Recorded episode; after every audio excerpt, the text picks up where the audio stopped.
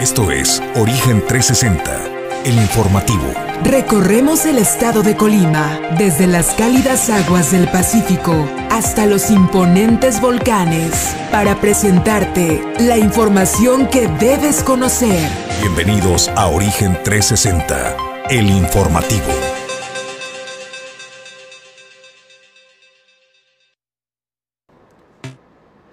Amigos de Origen Informativo, muy buen día. Bienvenidos a Origen 360. Esta es la información desde todos los ángulos. Es un placer darle la bienvenida. Nosotros estamos emitiendo la señal desde Origen Televisión en el edificio de Torrepuerto. Esto es Manzanillo, Colima, México, el motor de la economía del estado de Colima. Yo soy Jesús Llanos y es un placer darle la bienvenida a nombre de mi compañero de conducción, Julio César González, al cual le enviamos un abrazo y le deseamos una pronta y plena recuperación. En los controles hoy está Pedro, en la producción general Ulises Quiñones. A nombre de este gran equipo, siempre es privilegio, siempre es placer estar al frente del equipo y del micrófono. Hoy queremos dedicar este programa de manera especial a todos aquellos que enfrentan una condición de salud en donde están pues eh, en un proceso de enfermedad.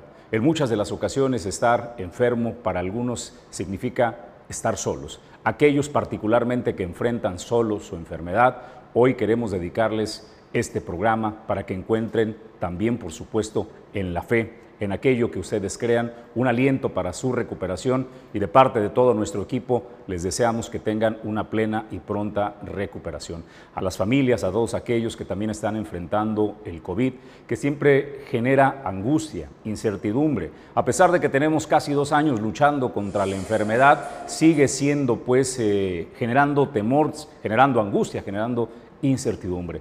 A todos ustedes eh, les deseamos también una pronta recuperación, eh, que puedan estar aislados, que tengan el acceso a los medicamentos, que tengan el acceso a la salud. Dicho esto, es momento de presentar la información y como siempre, gracias a ellos que hacen posible que nosotros cada mañana estemos presentando el informativo de Origen 360.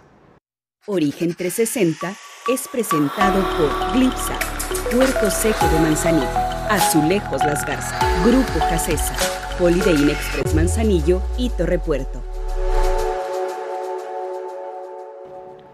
Bueno, pues también le agradezco porque a partir de hoy se integra al informativo de Origen 360 a Restaurante El Marinero del Hotel Marbella. Muchísimas gracias a doña Isabel Bernardo, gracias a Betty Ferreras, gracias a todo el equipo del Marinero por darnos la confianza y eh, ser parte de este informativo. Usted lo sabe, este ícono de la cocina española en el puerto de Manzanillo, un lugar donde eh, la cocina española pues encuentra una forma llena de esplendor de manifestarse con fideuá, con paella, con lechón, con cabrito, eh, con tantas especialidades que usted lo puede disfrutar desde cualquier rincón del país que nos vea. Y los de casa conocen la calidad del restaurante El Marinero y saben que lo pueden disfrutar en cualquier momento. Gracias al Marinero por eh, preferir Origen 360 y permitirnos acompañarle. Le quiero enviar también un abrazo y un saludo muy especial a todos los integrantes del equipo de restaurante El Vergel, que también es una delicia, restaurante El Vergel, particularmente a su propietaria, que cada mañana nos acompaña, me dice con el café de la mañana, pues déjeme echo un sorbo de café,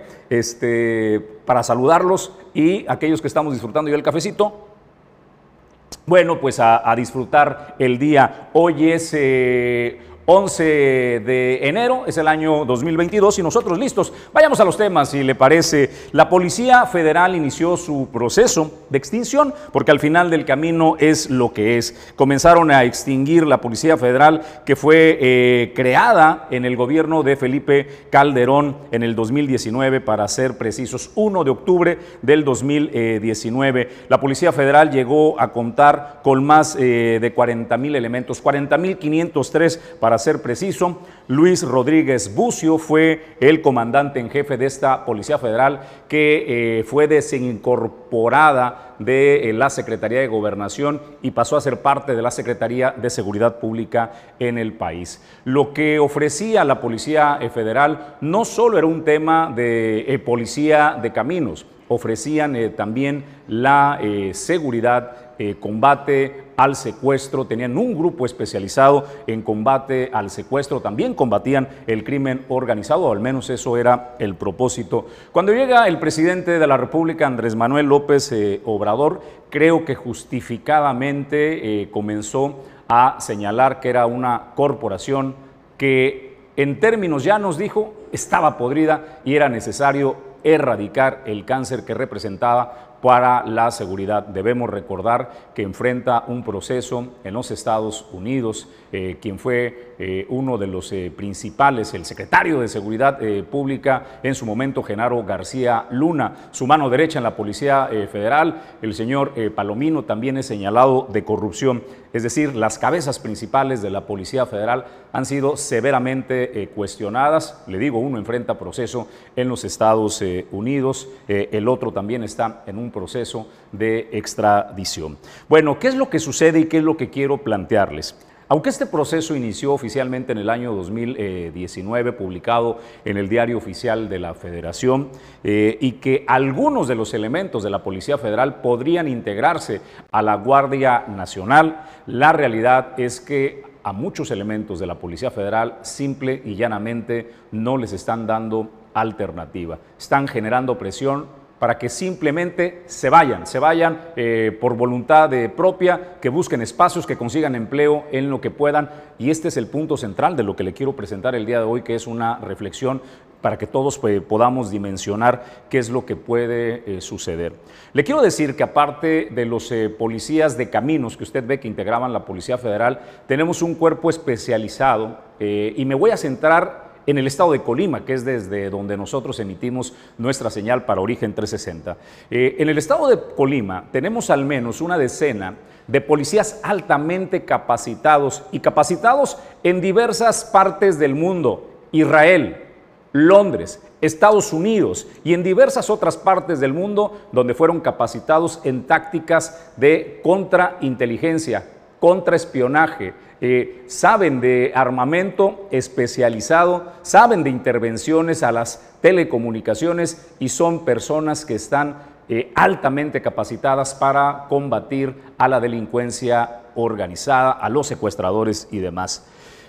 Lo que sucede ahora que eh, despiden ya a estos policías o lo están obligando a renunciar los residuos, lo que queda de la Policía Federal, es que no les están dejando alternativa. Algunos buscan emplearse en los cuerpos de seguridad estatales y a la hora que llegan a presentarse para solicitar con todo y su especialización, alta especialización, simple y llanamente les dicen pues, que están vetados, que no pueden ofrecerles una alternativa de trabajo. Ojo, el hecho de que digan están vetados no significa que en muchos de los casos, o en algunos de los casos, estén enfrentando un proceso por señalamiento de corrupción o de colusión con la delincuencia organizada. Porque luego se cree que absolutamente todos los elementos de la Policía Federal, estos 45 mil y pico que integraban la Policía Federal, inmediatamente alguien puede pensar Policía Federal igual a corrupción y creo que no es el caso como en todas las corporaciones. En el ejército mexicano tenemos la mayoría de buenos elementos, en la Secretaría de Marina, en policías estatales y municipales tenemos elementos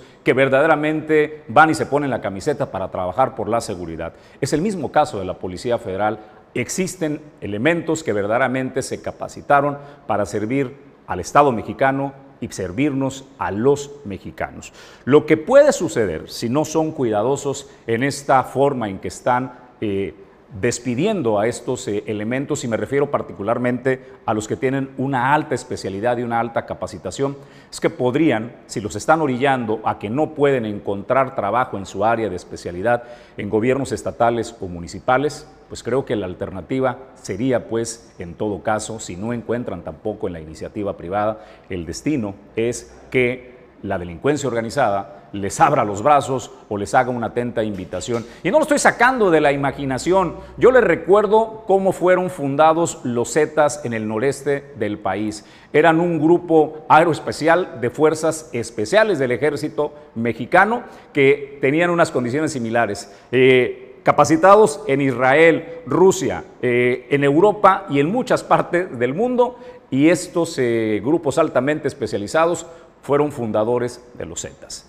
Con ese antecedente me parece que el gobierno de la República debería tener especial atención en estas personas que tienen una alta especialización en temas de seguridad, de intervención de telecomunicaciones, de manejo especializado de armamento y demás, para que pudieran encontrar una área de especialidad y sobre todo de observación para que, por supuesto, tengan una alternativa de trabajo. Si no les han comprobado colusión con el crimen, si no han logrado comprobar eh, alguna situación que comprometa su honorabilidad, creo pues que es una decisión equivocada el cerrarle los espacios a estos elementos de la Policía Federal. Se los dejo para su análisis. Al final del camino, ustedes también tienen su mejor opinión. Pues eh, estamos listos nosotros para presentarle la información. Hasta aquí el tema editorial y nosotros vamos a darle la información. La vacuna, eh, la segunda dosis, eh, Pedro, estamos listos para las personas de 18 años y más. Vamos a proyectarle la tabla para que usted pueda ver ahí. Donde puede acudir se está haciendo a entrega de ponerse pues a inocularse sobre todo a las eh, personas de eh, 18 años y, las comunidades es tan amable este, Pedro ya lo tenemos este, eh, desplegado de ahí la tabla. bueno atención eh, la fecha de vacunación pues es el 12 eh, es decir el día de mañana el día de mañana inicia esta inoculación y en el caso del puerto de Manzanillo será la unidad deportiva Tubo Gómez en el caso del municipio ya lo decía la presidenta, muchas veces hemos escuchado esta preocupación, y, esta petición en el caso de Villa de Álvarez de será en la oficina en de burócratas la gente en el municipio de, de todo el estado confía la atención es a partir de las 10 de la mañana en las calles, y no nos veían por una sencilla razón, no pues, había unidades suficientes para que estuvieran patrullando y dando los órdenes y acudan a ponerse Necesitamos en ese sentido estar cerca de la eh, gente y de sus eh, Para personas de 18 años y más, la segunda dosis, este el, eh, lo que les van a, a, poner es la vacuna de AstraZeneca. Bueno, pues eh, para que lo tengan en consideración y puedan acudir a ponerse su vacuna. Nosotros vamos a la información. Le comento que la gobernadora Indira Vizcaíno hizo entrega de tres patrullas, esto en el municipio de Cuauhtémoc. Señaló en este municipio, discúlpeme, que desde que asumió el cargo ha entregado patrullas a diferentes eh, municipios con el objetivo de reforzar la seguridad en el Estado, pero desde luego la coordinación interinstitucional. Esto es lo que dijo la gobernadora en esta entrega de patrullas. Y aquí, a la Policía Municipal de Cuauhtémoc se le está haciendo entrega de tres unidades completamente nuevas, equipadas y listas para vigilar y patrullar las calles, las colonias y las comunidades de nuestro municipio. Este, esta entrega de unidades representa un primer paso rumbo al fortalecimiento de la seguridad y la disuasión del delito en Cuauhtémoc, que es nuestra principal responsabilidad. La principal responsabilidad de las policías estatal y municipales es prevenir, es disuadir. Necesitamos que nuestras y nuestros policías estén en las calles. Ya lo decía la presidenta, muchas veces hemos escuchado esta preocupación, esta petición por parte de las y los ciudadanos y en términos generales la gente de Cuauhtémoc y de todo el estado confía en sus policías, pero no los veían en las calles y no los veían por una sencilla razón, no había unidades suficientes para que estuvieran patrullando y dando los rondines necesarios. Necesitamos en ese sentido estar cerca de la gente y de sus problemáticas. Esa es la esencia, ese es el código genético de este gobierno y de la cuarta transformación. La gobernadora Indira eh, Vizcaíno realizó en el municipio de Cuauhtémoc. Para quienes se preguntan cómo es posible que la gobernadora eh, se le complica el tema del pago de sueldos y está entregando patrullas al por mayor en varios municipios, ha entregado a la policía estatal, ya entregó este, a municipios eh, como Manzanillo, como Tecomán, le toca el turno a Cuauhtémoc. Colima, capital, está ansioso este, por recibir las patrullas Corrijo. En el caso del municipio de Manzanillo aún no recibe pues el apoyo de estas patrullas, pero lo va a realizar. Hay que entender una circunstancia del gobierno del Estado, porque eh, lo que le heredó el gobierno de José Ignacio Peralta fue una situación compleja, en la quiebra, donde los recursos, eh, parte de los recursos del año 2022 se comprometieron para sacar adelante el año 2021. Además, esta entrega de patrullas está relacionada a un acuerdo que dejó establecido José Ignacio Peralta, donde realizó un eh, millonario convenio de arrendamiento de patrullas. El esquema aquel donde eh, el gobierno no es dueño de absolutamente nada, solo paga una renta mensual y fueron cientos de millones eh, los que se lograron en esta negociación y es por ello pues que la empresa que le está dando la proveeduría de equipamiento eh, particularmente de las patrullas y lo que integran pues estas patrullas, equipo de radio, eh, comunicación y cosas especializadas que deben de integrar estas patrullas, está en este esquema de arrendamiento. Ahí está pues la explicación para quienes digan cómo un gobierno que no tiene dinero para pagar nómina en algunos momentos tenga para comprar vehículos. La realidad es que no los está comprando, tendrá que pagar eh, mes con mes casi 200 millones mensuales por el arrendamiento de cientos de patrullas que se están entregando. Bueno, ¿qué dijo la alcaldesa eh, Gabriela Mejía eh, al gobierno de Indira Vizcaíno? Pues les agradece por reforzar la seguridad en el municipio. Estamos el día de hoy pues muy contentos de que se nos van a hacer la entrega de estas patrullas que para nosotros son muy importantes Hemos estado trabajando desde que iniciamos la administración y en coordinación y en mucha comunicación con la gobernadora de la prioridad y el compromiso que tenemos por mejorar la seguridad de Cuauhtémoc y de todo el estado. Y hoy no solamente estamos dando resultados en los discursos, sino que también en los hechos. Y por eso hoy le reconozco y le agradezco a la gobernadora que nos esté apoyando y respaldando para que la seguridad de los cuautemenses sea mucho mejor y que juntos en equipo podamos avanzar en este tema que es prioritario para todos los ciudadanos. Lo hemos platicado mucho, que cuando estábamos en campaña, la gente lo que nos pedía era la seguridad, era sentir que la policía y la seguridad estaba de parte del ciudadano y no de otras personas. Gabriela Mejía, alcaldesa de Cuauhtémoc, refrenda el compromiso y tiene la misma intención que todos los alcaldes eh, y además es la obligación que sus policías sirvan a la gente y no a otros intereses. Entienda usted eh, en el contexto que quiera los otros eh, intereses, ¿no? Particularmente, pues que no se pongan al servicio de los delincuentes, es lo que nos intenta decir la alcaldesa y pues se involucrarán para que se pueda tener pues una mejor seguridad, particularmente en este eh, municipio de Cuauhtémoc. Para seguir en esta misma línea del municipio de Cuauhtémoc, que dicho sea de paso, es uno eh, de los municipios de mucha tradición en las fiestas eh, charrotaurinas y de un clima espectacular. Ahí sí sienten el invierno en el municipio de Cuauhtémoc, donde el día de hoy, por ejemplo, amanecen hasta los 12 grados centígrados. Saludos a toda la gente de Cuauhtémoc. Bueno, ahí la gobernadora realizó la entrega del sendero peatonal, un espacio recreativo para las familias. Ahí la gobernadora Indira Vizcaíno dijo que para las familias era un anhelo contar con infraestructura, ya que es una zona donde las personas acostumbran a salir a caminar y ejercitarse y ahora, bueno, contarán con un espacio adecuado, bien iluminado y seguro. Esto es lo que dijo la gobernadora cuando le realizó la entrega de este espacio. Eso creo que es una obra muy significativa porque permitirá ahora a quienes ya acostumbraban a hacerlo hacer ejercicio con seguridad, pero también seguramente será motivacional para quienes no lo hacían con frecuencia, el poder venir a un área como esta que sin duda cuenta con todos los requerimientos. Es una inversión de 17 millones de pesos del Fondo Metropolitano del Gobierno de México. La decisión de tener una, un espacio como este, que es una especie de parque lineal, es importante por lo que comentaba. Tiene esta parte que es la ciclovía, un andador eh, peatonal pero además cuenta con tres islas como estas que ustedes tienen aquí a sus espaldas. Vamos a ellos, ¿no? Este es un gimnasio al aire libre con área de juegos.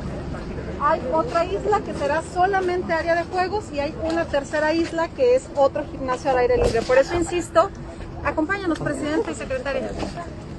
Por eso insisto en que es una obra de bastante relevancia e importancia para nuestro municipio porque sin duda alguna es parte de los anhelos que tuvimos por muchos años. Insisto, quienes crecimos aquí sabemos que esta vía ya se utilizaba para eso, el tener la posibilidad de que ahora cuente con todos los requerimientos para que sea segura y para que además de venir a caminar, pues haya quienes puedan aprovechar para ejercitarse, creo que le caerá muy bien al municipio y particularmente a los habitantes.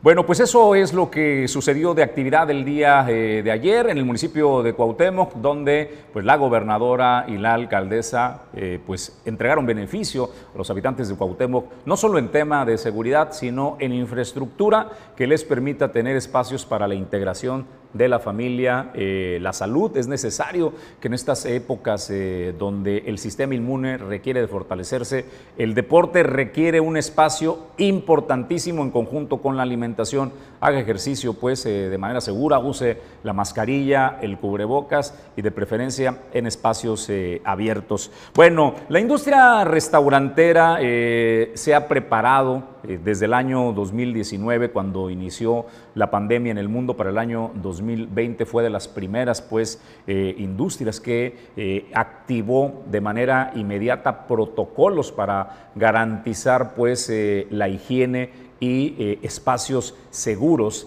para sus eh, comensales. Es por eso pues eh, que hoy día, a pesar de que en el estado de Colima y en algunos otros estados del país, bueno, se tiene el semáforo amarillo. Esto no es nuevo para la industria restaurantera y la industria hotelera, ya que eh, se han capacitado desde el año 2020 y para ellos pues es nada más eh, poner de nueva cuenta eh, o más bien nunca bajaron la guardia, sino que saben perfectamente cuál es el protocolo de una mesa segura, de un hotel seguro, así es de que aun cuando el semáforo se eleve, usted puede acudir al restaurante de su preferencia con la tranquilidad de saber que encontrará una mesa segura, como parte también de ser comensal y parte de respetar cuando uno va a un restaurante, sobre todo en lugares cerrados, es importante el uso otra vez de la mascarilla, pero el uso correcto, que le cubra la nariz y la boca. Eso es importantísimo. Bueno, pues entonces vaya y disfrute de su restaurante, pero si me permite hacerle una recomendación especial de un espacio, un restaurante que es un ícono de la cocina española en el estado de Colima, pues le recomiendo restaurante El Marinero de el Hotel Marbella. Para muestra, un botón, disfrútenlo.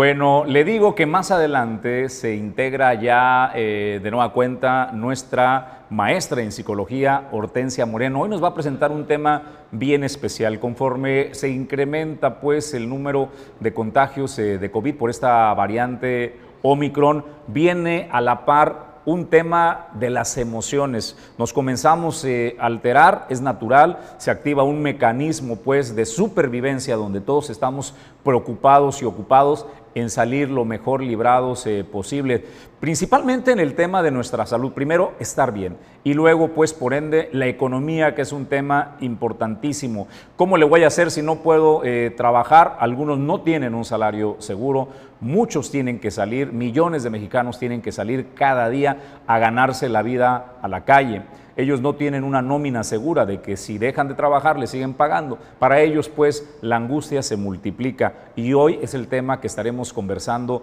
con la maestra en psicología Hortensia Moreno, el manejo pues de la, lo que provoca esta pandemia que ha reactivado el pico que van en incremento y cómo nos termina impactando en las emociones. No se pierde ese tema porque le va a dar herramientas para poder hacerle frente al miedo, a la ansiedad, a todas estas emociones que provoca la pandemia de COVID, que se vuelve, pues, vuelve un pico, vuelve esta ola a generar eh, contagios de manera explosiva. No se pierda Hortensia en instantes. Nosotros vamos a más eh, información. El combustible, eh, el alza en la gasolina, en el diésel, nos está impactando a todos. Uno de los sectores, el de los eh, servicios públicos de transporte, los taxistas, no son ajenos pues al impacto que esto representa. Están entonces pidiendo taxistas en Colima y la zona conurbada el aumento en el pasaje, donde a decir del presidente del Frente de Transporte colimense, Hugo Chávez, Del Río,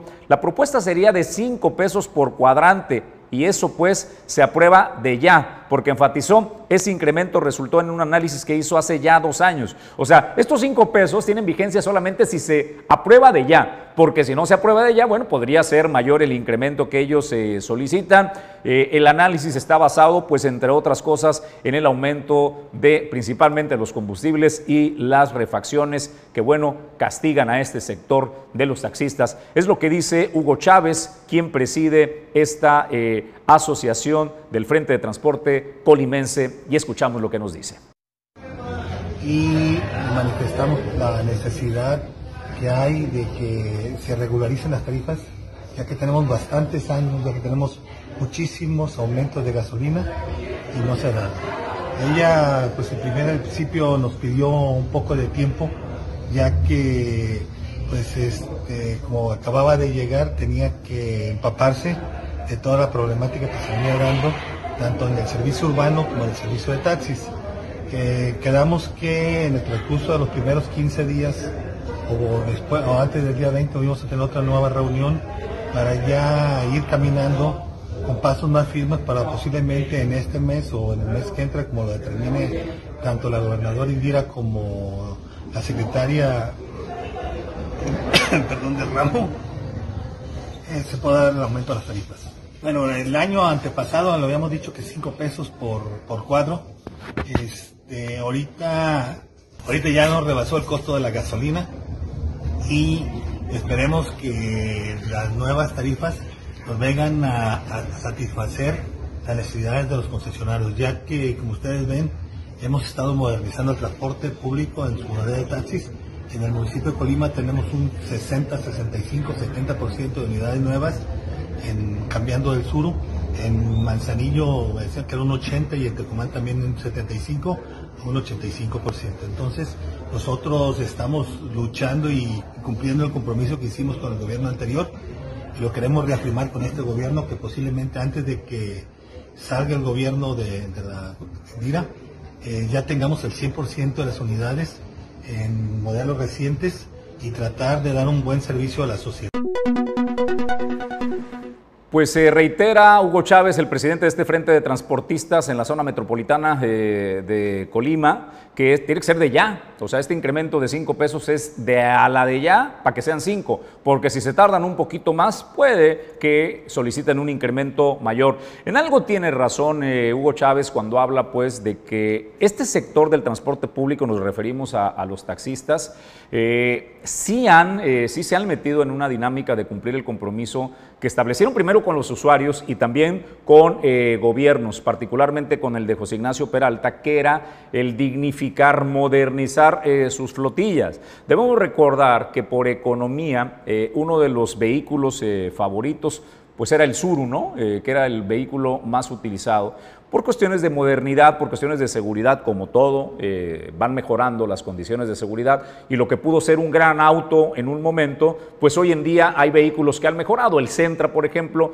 mejoró eh, las condiciones de frenado, de bolsas de aire, mayor eh, confort y también pues optimizó el consumo del combustible. Entonces iniciaron la transición y a otras marcas, no solo al tema de Nissan. al punto que voy es que sí verdaderamente eh, consiguieron modernizar. Vemos unidades eh, en una proporción mayor que se han renovado. Colima tiene el 70% de unidades eh, renovadas, actualizadas, han ido desplazando los vehículos eh, de modelos anteriores como el Suru particularmente.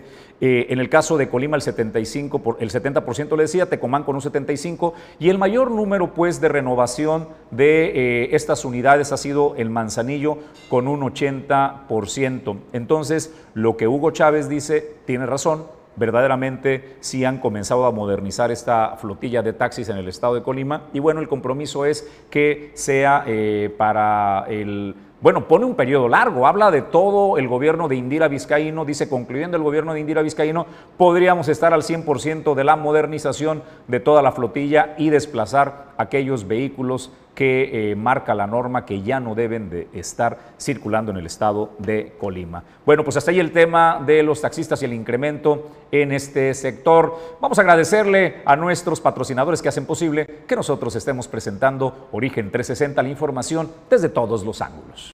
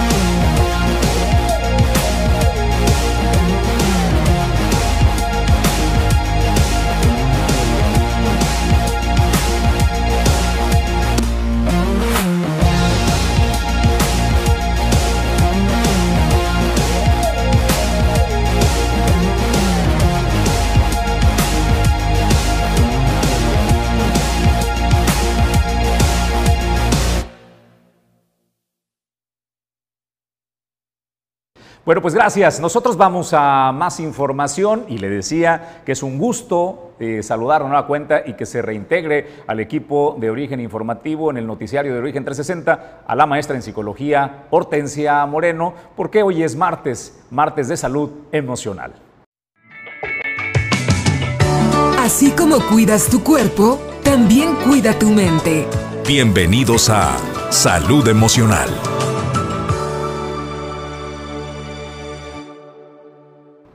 Bueno, pues es un placer saludar y darle la bienvenida a la maestra en psicología Hortensia Moreno, a quien le enviamos un abrazo y le agradecemos eh, su colaboración porque hoy ha hecho un esfuerzo especial eh, por presentarnos la información que es eh, necesaria. Así es de que escuche con atención lo que tiene para presentarnos Hortensia Moreno, que es un gusto saludarte Hortensia. Muy buen día. Buenos días Jesús y a todos los que nos escuchan.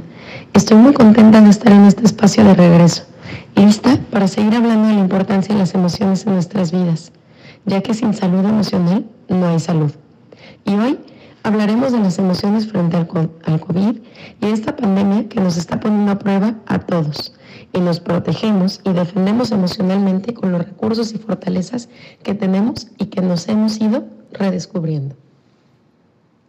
Los efectos emocionales asociados al contagio real o probable, las consecuencias del aislamiento, la exposición a las noticias sobre el incremento de víctimas fatales, las exigencias en el trabajo en casa, la convivencia en espacios reducidos, el de muchas mamás habernos vuelto maestras, la incertidumbre económica, entre otros, sin duda no nos dejan indiferentes. ¿Y qué tenemos que hacer? Lo que todo mundo nos dice es mantener una actitud positiva. Pero ¿cómo podemos lograrla?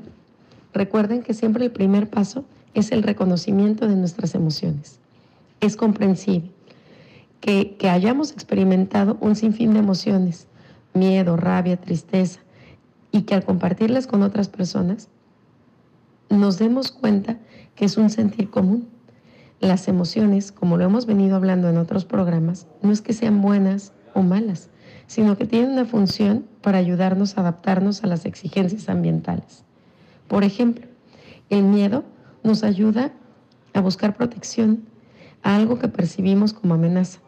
En estos momentos de COVID, el miedo nos genera conductas protectoras como usar cubrebocas, el lavado de manos, estar pendiente de todas las medidas que debemos de tener, salir lo menos posible.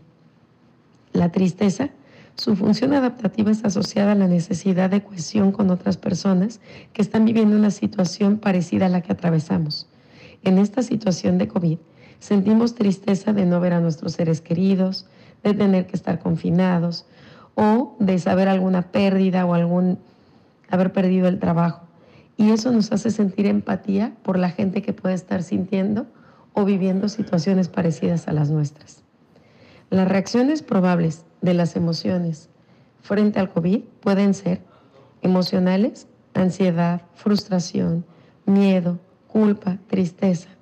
Esta de la culpa, esta enfermedad es súper compígena porque siempre tendemos a buscar quién lo pudo haber contagiado, quién fue el irresponsable, si nosotros contagiamos a alguien, etc. Las reacciones conductuales pueden ser aislamiento, evitación, llanto incontrolable, hiperactividad, cambios en trastornos de sueño. Los cognitivos pueden ser confusión, falta de concentración, pensamientos obsesivos compulsivos, pérdida de memoria, pesadillas, entre muchas otras. Pero ¿cómo saber si esto es normal o necesito pedir ayuda? Recuerden que si las emociones es normal sentirlas y el reconocimiento de ellas. Lo que tenemos que estar muy pendientes es si estas emociones van disminuyendo con el tiempo, se presentan esporádicamente, son respuesta a algo que estamos viviendo. Tengo COVID y me siento ansiosa por el COVID. Si es así, si no tiene una conducta disruptiva, es normal. Pero si son disruptivas o impiden llevar nuestra vida y van en aumento, hay que buscar ayuda. Esta pudiendo ser psicólogos o psiquiatras según la intensidad de las mismas. Pero ¿qué recomendaciones podemos hacer respecto a las emociones? En COVID. El primero es moverse. Ejercitarse siempre va a ser una buena opción, ya que genera endorfinas y eso nos da una sensación de placer al sistema nervioso. Leer, cocinar. Segundo paso, mantener contacto con seres queridos, hacer una red emocional, buscar cómo tener una red que nos pueda dar soporte, chats con amigas, videollamadas con familia, hacer Zoom eventualmente si es que no podemos salir, juntarnos con los que estemos eh, teniendo los mismos cuidados, pero siempre buscar una red de apoyo. Tres, realizar actividades agradables y que nos generen satisfacción. Cuatro, y muy importante, generar rutinas. Es muy importante que si estamos trabajando en casa, si estamos con los niños en casa o nuestras actividades cambiaron, generemos nuevas rutinas. A qué horas nos despertamos, a qué hora hacemos ejercicio, a qué hora nos acostamos, a qué hora vamos a jugar, a una serie de pasos que nos den seguridad y que también nos haga sentir que estamos aprovechando el tiempo. Y por último, pero no, no menos importante, descansar adecuadamente. Es muy importante. El sueño es reparador para el sistema nervioso. Hay un punto muy importante. En los últimos programas hablamos de ansiedad y recibí muchos comentarios de qué hacer cuando se atraviesan episodios de ansiedad. Y aquí quisiera retomarlo, ya que el COVID va propiamente enlazado con levantar o incrementar los niveles de ansiedad. ¿Qué hacer si estamos teniendo un cuadro ansioso? Primero, controlar la respiración. Recordemos que la ansiedad activa el sistema nervioso autónomo y prepara al cuerpo para dar una acción, para dar respuesta. Segrega dos neurotransmisores muy importantes que es la adrenalina y la noradrenalina, incrementa la presión sanguínea y la frecuencia respiratoria para generar más oxígeno, que es el combustible de nuestro organismo. Entonces, lo primero que tenemos que hacer para inactivar la ansiedad es la respiración, porque esta incrementa la activación física que se, que se puede combatir con la respiración diafragmática, que es la lenta y profunda. Inhalar, sostener la respiración y exhalar. Tenemos en nuestras manos, a través de la respiración, una herramienta poderosísima para poder controlar cualquier emoción que estemos sintiendo en incremento. Una segunda estrategia es sustituir pensamientos negativos y racionales y ajustarlos a la realidad. En este tiempo es cuando sentimos ansiedad, pues somos muy fatalistas. Pensamos en COVID y pensamos en morirnos o en, que nos van a entubar o que nos van a hospitalizar. Y lo primero que tenemos que hacer es interrumpir esos pensamientos y regresarlos a las realidades. Estoy teniendo COVID, ¿cómo me estoy sintiendo? Estoy en mi casa, no me estoy yendo a ningún lado, voy a estar bien. Una tercera estrategia es darse instrucciones claras, positivas y racionales. Decirnos en voz alta o pensarlo, estoy bien, tranquilízate, yo puedo manejarlo y vamos a salir de esta. Es muy importante darnos instrucciones positivas y donde retomemos el control de las emociones. Y la última estrategia es aceptar la emoción. Por un momento hacer esa pausa de la que tanto hablamos y decir qué estoy sintiendo y aceptar. Estoy ansiosa porque tengo COVID, tengo miedo porque tengo COVID, tengo miedo a enfermarme, tengo miedo a tenerme que aislar, tengo miedo, tengo tristeza porque no puedo ver a mis papás, y en, eh, en medida que nosotros podamos reconocer y aceptar, podemos también ser realistas de lo que estamos viviendo. Y ya por último, nada más decirles que seamos flexibles, que seamos empáticos y que en medida que todos permitamos hablar de las emociones y ser empáticos con las emociones de los demás, sería el primer paso para estar del otro lado. Muchísimas gracias. Pues yo te quiero este, agradecer, Hortensia, el esfuerzo doble, porque primero te mandamos un abrazo y te deseamos una pronta y plena recuperación. Y bueno, pues eh, ojalá que para la próxima semana ya te podamos tener de manera presencial, pero pues como escucharon a, Hortensia, bueno, pues está en un proceso de recuperación. Sin embargo, eh, hizo un esfuerzo especial hoy para acompañarnos eh, vía telefónica y te valoro muchísimo eso, Hortensia, todo el equipo de Origen 360. Oigan, pues vamos eh, a más eh, información. Ahorita voy a los comentarios. Yo le quiero agradecer este bonito detalle. Mire, este, nuestra agenda de chamba para el año 2022 que nos hizo llegar Grupo Jacesa, pasta dura, qué bonito este diseño.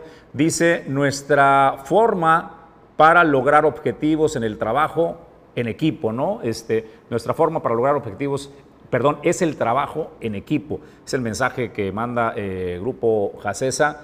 Muchísimas gracias a Ulises y a un servidor nos hizo llegar este bonito detalle. Y pues aquí vamos a planear eh, los informativos y la chamba de cada día. Vamos nosotros a más eh, información. Tengo comentarios, ¿verdad? Déjenme por favor saludar a aquellos que nos están siguiendo a través de las redes sociales. Acuérdense que estamos multiplataformas. Nos puede seguir desde eh, YouTube, nos puede seguir por supuesto en Facebook Live, Instagram, en TikTok y los programas para cuando vayas conduciendo de regreso al hogar en cualquier momento en Spotify.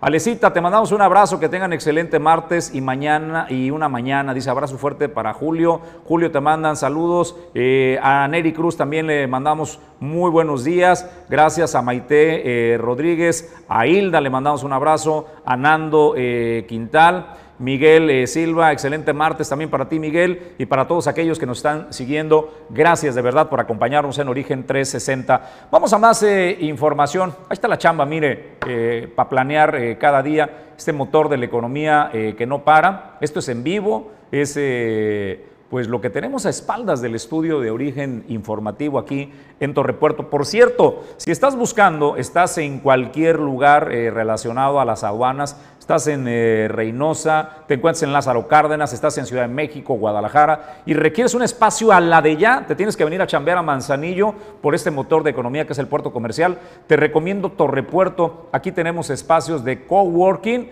el centro de negocios, para que llegues nada más con tu este, computadora o con tu tableta y listo. Tienes asistencia de este, secretaria, tienes internet, tienes coffee break, tienes todo el espacio, seguridad y confort en una de las zonas eh, que es el epicentro de la economía de este puerto comercial, que es Torrepuerto. Búscalo en redes sociales como Torrepuerto y ahí puedes encontrar los espacios para el coworking. Vamos nosotros a información, a pesar del escenario del incremento en los casos de COVID, las festividades para el estado de Colima parece que no se detendrán, dependerá mucho también del semáforo. Hoy estamos en semáforo amarillo, pero en Villa de Álvarez están listos para las fiestas charro Y uno de los ingredientes de estas fiestas charrotaurinas es sin duda pues lo, eh, la celebración de la fiesta brava, los toros, eh, es importantísimo. Ahí el diputado Jesús Dueña está prohibiendo algo importante. Dice Chuy Dueñas, a ver, yo soy villano porque soy de la villa y soy amante de la fiesta brava. Esta petatera, bueno, es una plaza de toros,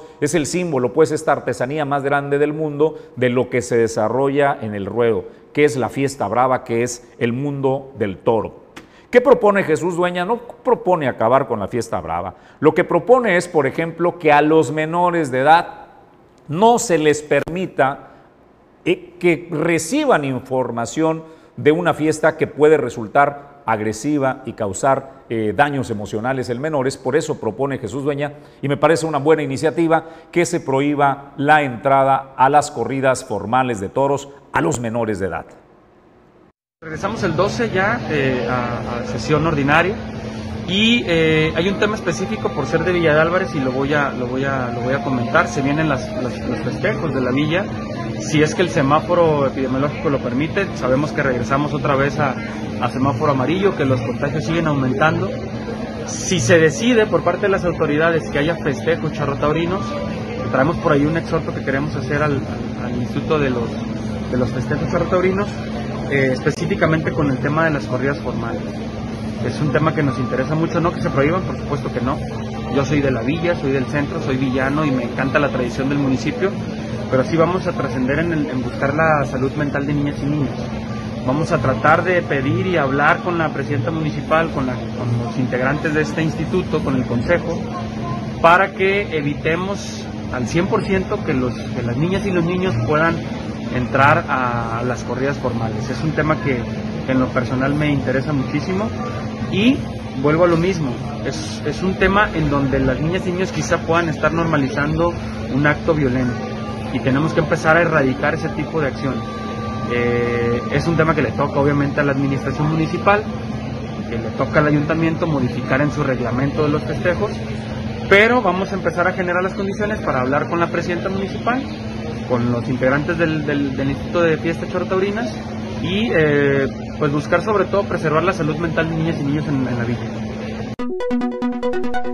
Bueno, pues suena muy lógico, ¿no? Pero también me parece eh, que es lógico que los padres de familia asumamos el compromiso y que entendamos que para que para nosotros los adultos puede ser un espectáculo a quien le gusta eh, el mundo del toro, pero pensar que para los niños resulta un espectáculo igual de agradable, creo que dista mucho. Entonces, en lo que pudiera aplicarse esta propuesta que Chuy Dueñas realiza, bueno, pues también es un tema de moral, de que los padres, pues, este, y de lógica, no expongan a sus hijos. Por cierto, ahí les va a los amantes de la fiesta. Eh, cómo va a estar el cartel para eh, estas eh, festejos charrotaurinos del año. las corridas son dos las que se anuncian de manera oficial. El 15 de febrero a las 4.30 de la tarde estará Uriel Moreno el Zapata. Antonio García el Chihuahua, que el compa es un espectáculo. Eh, en el 2020 todavía eh, se pudo, eh, no, en el 2019 fue la última corrida que me tocó ver y el Chihuahua es un espectáculo. Va a estar además Leo Valdés, seis toros de Begoña. Esto es para el 15 de febrero, martes. Para el 22 de febrero, también martes a las 4.30 de la tarde, los reconeadores estarán Emiliano Gamero, Paco Velázquez, los forcados amarradores de México, los forcados de Jico, estará Antonio eh, Ferrera, Sergio Flores y los toros de la ganadería de Villa Carmela y dos de eh, Jalmonto. Entonces, para los interesados en la fiesta brava, pues no se lo pierdan y disfrute este cartel que se presenta. Por cierto, hablando eh, de cartel, yo no sé usted, pero a mí me encantó este cartel oficial de las fiestas de Villa de Álvarez 2022 con los elementos de los charros, el toro, los caballos, el folclor, hasta los mojigangos, ¿no? Eh, la iglesia representativa de Villa de Álvarez y me parece que hace un gran conjunto este cartel. A mí me parece bellísimo, no sé quién lo haya eh, diseñado, pero eh, creo que es un gran cartel. A ver cuándo le hacen justicia a Manzanillo con algo así, ¿no? Que se contraten el artista, señora Griselda Martínez, este, para las fiestas por venir, porque la verdad es un gran diseño este que realizaron. Bueno, hasta ahí el tema de los festejos de Villa de Álvarez, que dicen que va por lo pronto, mientras el semáforo así lo permita. Vamos a más información respecto pues al tema de eh, la violencia contra las mujeres cómo eh, se desenvuelven. Hay una asociación que se llama 50 más 1, el capítulo Colima, reconoce que aún falta mucho por trabajar en Colima para combatir la, violencia contra ellas, contra las mujeres. Lo dijo así la presidenta Leticia Cepeda Mesina. Bueno, eh, comentarles primero el corte que se hizo sobre la violencia que hubo el año pasado, 2021, en donde pues la verdad es que creo que nos hizo falta mucho trabajo eh, en el sentido de, que debemos de prevenir y sobre todo la estadística que, se nos presenta en el sistema de, Secretaría de de Seguridad, en donde vemos pues que de repente baja un poco el índice de los feminicidios, pero sobre la violencia intrafamiliar, este, baja un poco este, la violencia intrafamiliar y suben las violaciones, entonces la verdad es que en el ámbito de la violencia creemos que todavía tenemos muchísimo ¿Qué estamos haciendo? Bueno, pues iniciamos este año con nuestra primera reunión este, en, la asociación, en 50 más 1. Eh, nuestro contacto con los diputados y con las diputadas va a ser permanente. Vamos a seguir trabajando también igual con las presidencias municipales. Tenemos proyectos, este, tenemos exhortos que les vamos a, compartir al legislativo para que nos apoyen y hagan esos exhortos eh, iniciativas, por supuesto, también a favor de, las mujeres. Este, bueno, es importantísimo, pues, no dejar de, poner el dedo en, esas observaciones que son importantes y por supuesto trabajar a, favor de, la prevención, la prevención de la violencia, la prevención del embarazo adolescente, un tema muy difícil y, que pues todavía no hemos podido enfrentar aquí en. Leticia Cepeda Mesina de la Asociación 50 más 1 también dice que aún se palpa en la sociedad colimense los abusos y las agresiones eh, a mujeres, donde eh, si de pronto se registra, de pronto sí se registra, dice una disminución en feminicidios, pero bueno, se va a la alza en violaciones, ¿no? Entonces es muy difícil equilibrar la balanza y que se puedan eh, combatir todos los frentes. Habló también de que se debe de atender la violencia intrafamiliar, algo que ha repuntado en Colima y el tema importantísimo, el embarazo en las adolescentes. Pues vamos a más información y a otros eh, temas. Se toman medidas estrictas en las iglesias para evitar riesgos de contagios. Esto nos lo informa eh, José de Jesús Ramos eh, Hueso. Él es el vicario general de la diócesis de Colima, quien apuntó que se ha limitado el aforo, además pues de cuidar la sana distancia en las iglesias del estado de Colima y hasta donde le corresponde la jurisdicción al vicario. Sí, precisamente se han tomado medidas más, este, así, un poquito más, no digo duras, pero sí cierto número, si eran 70, ha bajado a 40 la participación.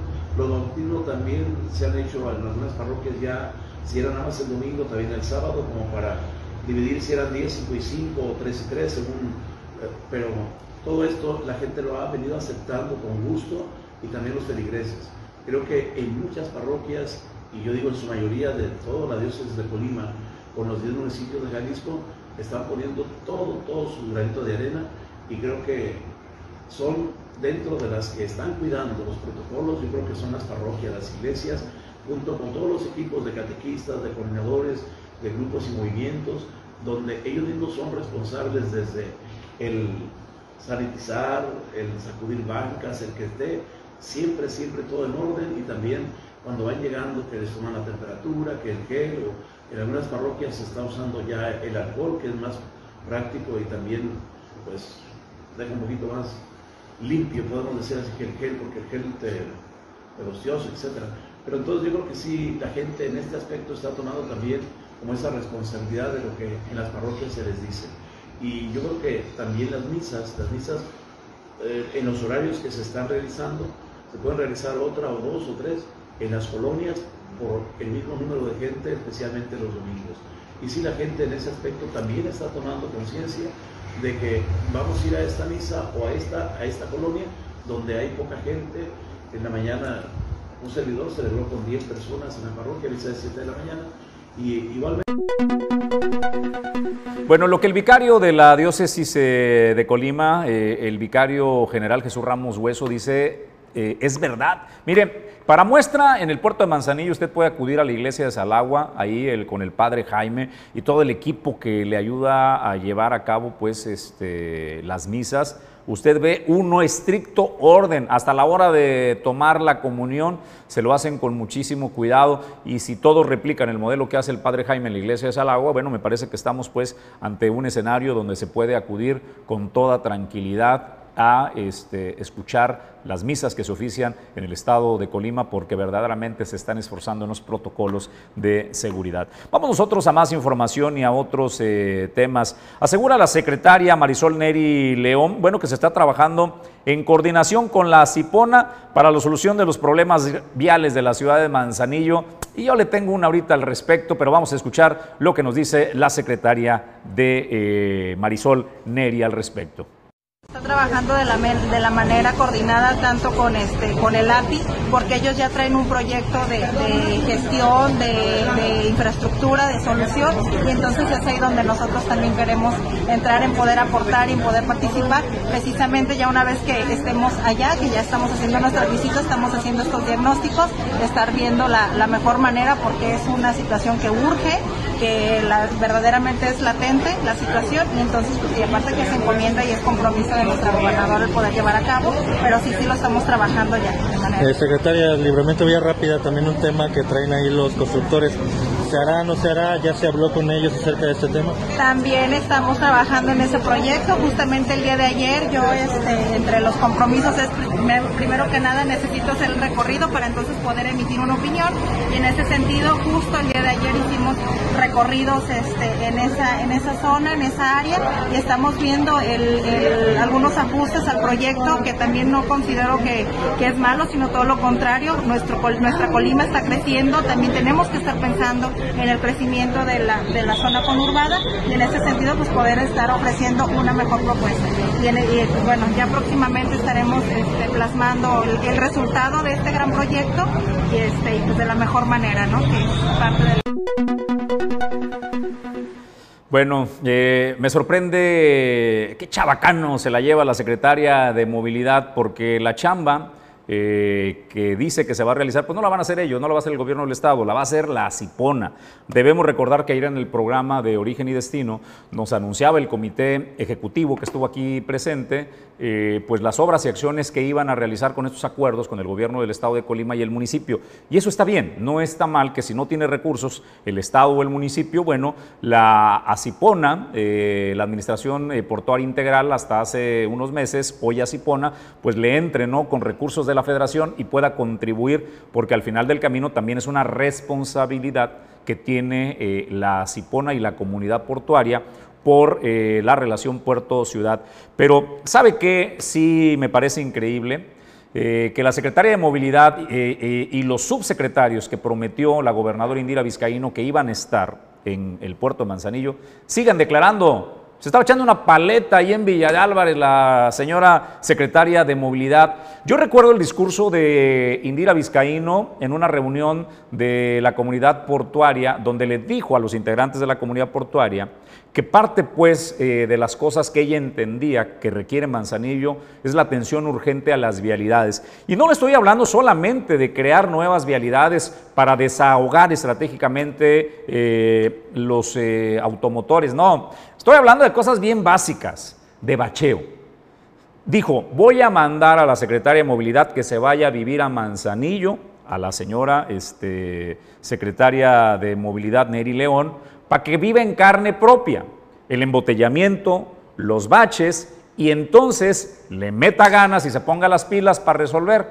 Pero ¿sabe qué entiendo? ¿Por qué seguimos igual? Esta obra que realizó el gobierno de José Ignacio Peralta, pobre, terrible, mediocre, espantosa por decirlo menos, que es el tramo en Tapeixles, eh, que se supone que lo iban a realizar en concreto, concreto hidráulico, y otro tramo lo hicieron en asfalto. Me refiero específicamente la salida o el ingreso principal a Manzanillo, como lo quiera ver, pero el que está intransitable ahorita es el sentido de salida de Manzanillo hacia la autopista a Colima, a la altura de Continental, hay una llantera ahí, en donde solo está habilitado un carril porque el carril del extremo derecho en el sentido de conectividad hacia la autopista Colima no se puede, es un hoyanco terrible. Y no ha sido capaz la secretaria de Movilidad, Marisol Neri, de carajo ponerle, aunque sea tierrita, porque ni la alcaldesa Griselda Martínez le importa ese tema. Ya no estamos hablando de que hagan nuevas vialidades, señora secretaria. Por favor, que alguien, yo juré que Indira Vizcaíno iba a ser la gobernadora, que se pusiera hasta gorra y silbato para andar este, moviendo el tránsito por su estilo de gobernar, pero no han sido capaces hoy día de poner un bache siquiera en esa área que le corresponde porque es estatal. Y la presidenta Griselda Martínez, simple y sencillamente, se sacude la responsabilidad diciendo, pues eso no es mi tema, es un tema del Estado y ellos tienen que resolver sus baches. Señora secretaria de Movilidad, ya véngase a vivir, siga la instrucción que le dijo la señora gobernadora para que sienta en carne propia lo que los usuarios, no solo los de Manzanillo, ¿eh? Los usuarios de este puerto, entiéndase turistas y entiéndase hombres y mujeres de negocios que vienen a este puerto comercial y que tienen que utilizar esa vialidad que es de pena. Nos da vergüenza ofrecer estas vialidades que tenemos en el puerto de Manzanillo. Vamos nosotros a eh, más temas eh, y eh, al respecto también habló del libramiento de Colima. Dice que sí, que sí va, que es una obra importante, pero bueno, están buscando hacer algunos ajustes. En más información, el líder eh, Arturo León Alam confía en que se les pague a tiempo la primera quincena de enero. Reconoce el esfuerzo que está haciendo la alcaldesa Margarita Moreno para cumplir a los trabajadores esto, pues que les dé certidumbre a las familias y vea el tono tan afable del señor líder sindical Arturo León Alam. Hemos estado en pláticas constantes con la oficial mayor, con la licenciada Nancy Martínez y desde luego en contacto con la presidenta municipal Margarita Moreno en el sentido de que cómo estaban las cosas para el presupuesto. Creo que ustedes se dieron cuenta recientemente, el día de ayer, se aprobó el presupuesto ya en el Ayuntamiento de Colima y con ello ya se garantiza que todas las partidas, incluyendo la, la partida de, eh, presupuestal para el pago de, de, sueldo y prestaciones de los trabajadores, se active de manera inmediata y a partir del lunes estará programando ya la nómina correspondiente a la primera quincena de enero de 2022 y con ello eh, se garantiza el pago de eh, no solo de la quincena, sino de la segunda parte del aguinaldo que viene en, el, en, el, convenio de concertación laboral, que deberá ser pagada también antes del 15 de, de, enero, porque creo que cae viernes 14 o viernes 13 de, de, enero. Entonces tenemos esa garantía absoluta de Margarita Moreno, que ya nos había dicho que a partir de que ella tomara la rienda del presupuesto, todas las eh, eh, quincenas y prestaciones de los trabajadores estarían garantizadas. Sí, esta quincena contempla la canasta básica y desde luego la, la, la quincena correspondiente a la primera de enero de 2022 y eh, es, una, es un gran reto, pero también es un acto de mucha responsabilidad de parte de Margarita Moreno, que se ha caracterizado por esa voluntad inquebrantable a partir de que rentó los camiones para que se resolviera el problema de la basura, pues ahora nos eh, ayudó a cerrar el año exitosamente pagando el aguinaldo y las, la quincena y prestaciones y hoy está ya preparando la nómina para la primera quincena de enero esto le da mucha tranquilidad a todas las familias de los trabajadores. Me gusta esta versión eh, del líder sindical del Ayuntamiento de, Colima Capital, eh, Arturo León eh, Alam. Eh, yo creo, don Arturo, pues que ni tanto que queme el santo, ni tanto que no lo alumbre, ¿no? Porque lo escucho en un tono demasiado afable. Digo, eh, a diferencia del tono que traía este, con Locho Morán, por ejemplo, y con el antecesor del 8, donde pues era un tono eh, muy agresivo. Mientras fluya la lana, este, les pague en tiempo y forma, pues saca su mejor cara acá el líder, ¿no? Pero hay de aquel que ose no cumplirle uno de los compromisos porque entonces tienen la otra versión, la del líder enfurecido pidiendo investigaciones, que les caiga todo el peso de la ley. Por eso decimos que lo mejor, señor líder, pues es el tema equilibrado, ¿no? No es necesario echar tantas flores, pero tampoco es necesario tanta rudeza. Vamos nosotros eh, a más eh, información. El tema pues de la seguridad en las vías de comunicación en las carreteras para el transporte de carga. El líder de eh, la Unión de Transportistas de Carga de Manzanillo, Yaxel Nolasco, nos dice que Colima, Colima sigue siendo pues una zona segura para el transporte de carga, que sus preocupaciones están en otras regiones del país, particularmente con nuestros vecinos Jalisco, Michoacán y también el caso de Guanajuato, son zonas que le preocupan. Colima sí tiene robos eh, mínimos, gustaría que fuera robos ceros, pero sí se presentan. Esto es lo que Yaxel Nolasco declaró para Origen 360. Mira, como reitero y se lo comenté aquí al coordinador de Guardia Nacional, es importante no, no, no aflojar esto, el, el, no quedarnos con los brazos cruzados, el seguir trabajando eh, de manera conjunta con los diferentes eh, vínculos que se tienen con los diferentes mecanismos de comunicación que manejamos entre la autoridad y nosotros como gremio transportista para que esto se siga evitando, ¿no? Digo, estás hablando de tres eh, incidentes que se tuvieron, a mí me gustaría presumir que fueron, que no fue, que no hubo incidentes, pero lamentablemente no fue así. Entonces, ¿qué necesitamos hacer? Es seguir trabajando y buscar mejores formas de cómo tener una comunicación más rápida para que para poder evitar ya sea el atraco o obviamente que no sea este aplicado el robo.